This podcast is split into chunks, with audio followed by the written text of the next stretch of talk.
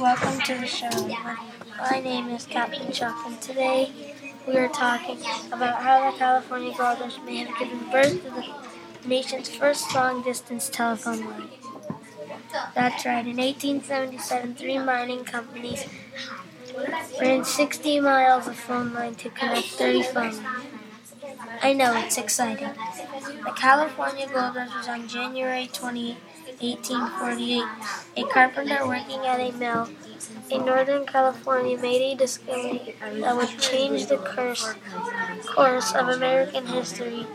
The gold rush undoubtedly sped up California's admission to the Union as the 31st state in late 1849.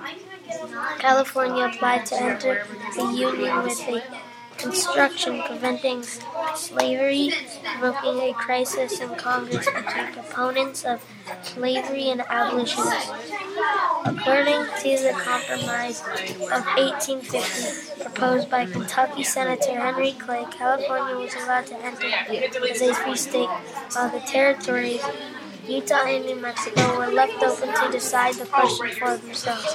Also, a lot of people failed, so the miners that got gold were happy because at that time they were trying to get more gold than other ones, which I don't know why. Also, the kids in the villages would go on at, to the saloons under the table after the miners would be mining in the dirt and try, trying to find gold, and they would get the little flakes of gold off their pants because they were in the dirt all day where there was gold.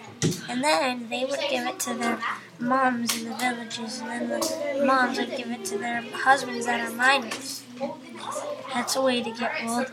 Also, did you know that the merchants got a lot of money because they had the miners mine for gold and then they would get the gold from the miners and then turn it into money.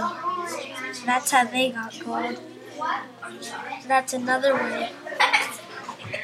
That's the show, folks. See you next time. Bye.